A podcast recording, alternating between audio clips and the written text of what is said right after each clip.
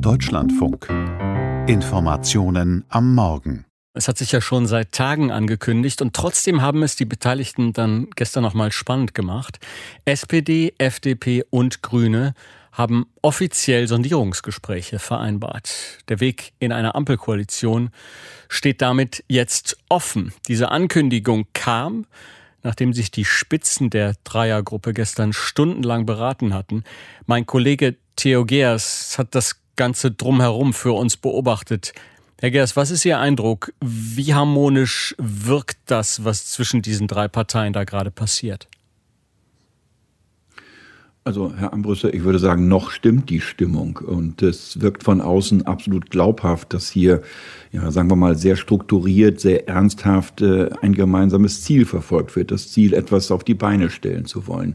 Ähm, ich denke mal, das ist auch wichtig und äh, keine Selbstverständlichkeit. Und das ist vor allem ein großer Unterschied zu ja, ich sag mal, immer noch theoretisch möglichen Jamaika-Verhandlungen. Anders ähm, als bei der Union, Stichwort CSU, steht bei diesen Ampelgesprächen offenkundig niemand in einer zweiten, ich sage jetzt mal in Anführungszeichen, Nebenküche und kocht dann noch ein ganz eigenes Süppchen nur für sich selbst. Also es wollen wirklich alle erstmal diese Koalition. Aber wir dürfen nicht vergessen, das ist ein Startpunkt. Ähm, das ist vielleicht ein bisschen gestern übersehen worden, unter ferner Liefen abgehandelt worden.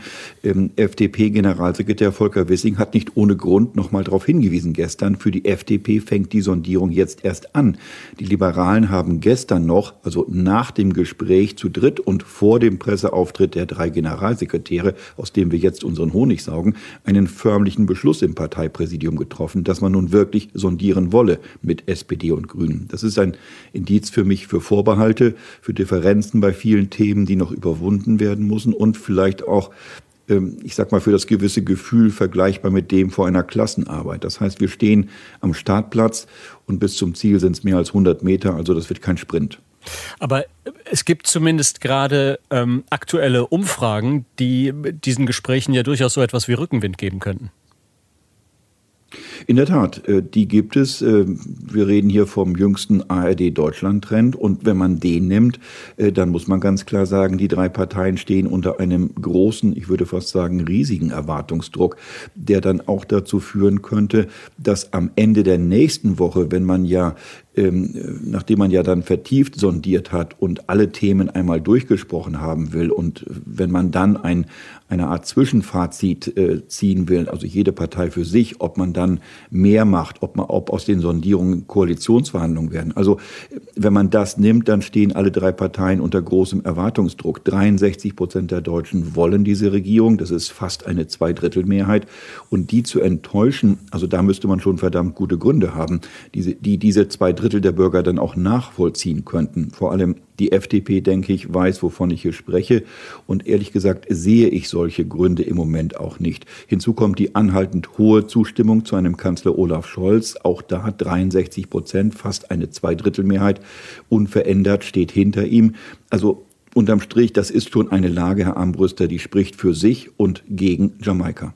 Welche Rolle spielt denn bei diesen ganzen Erwägungen innerhalb der Parteien auch die aktuelle Entwicklung bei der Union? Dieses Statement gestern von Armin Laschet, dass sich die Partei auf die Suche nach einem neuen, nach einer neuen Führung machen soll.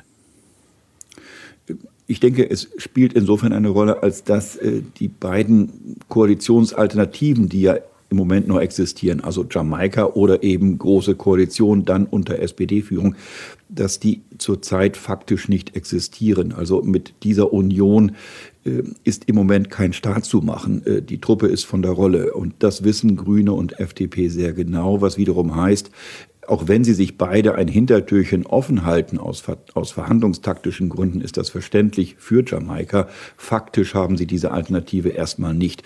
Das kann darauf hinauslaufen, dass sie etwas geschwächt sind im Verhältnis zur SPD, äh, wenn sie in Verhandlungen an Punkte kommen sollten, wo es dann um die Frage geht, schlucke ich diese Kröte jetzt oder ziehe ich die rote Karte in Richtung SPD und gehe aus dem Saal mit den Worten so nicht, liebe Genossen, dann auf nach Jamaika. Sowas sich vorzustellen, Herr Armbrüster, fällt mir im Moment aber wirklich schwer. Es, ich muss aber auch sagen, es hängt jetzt an der SPD. Ähm, diese starke Position sollte nicht zu Übermut führen. Also man darf nicht den Bogen überspannen. Bisher gehen die öffentlichen Äußerungen aus der SPD aber nicht dahin. Ähm, und wie es tatsächlich hinter den verschlossenen Türen bisher zuging, das wissen wir nicht. Aber äh, Lars Klingbeil, der SPD-Generalsekretär, deutete ja gestern an, dass da durchaus Klar, Klartext gesprochen wurde. Ähm, insofern gehe ich mal davon aus, dass bisher alle drei weiter an, an einem Strang ziehen und zwar am selben Ende.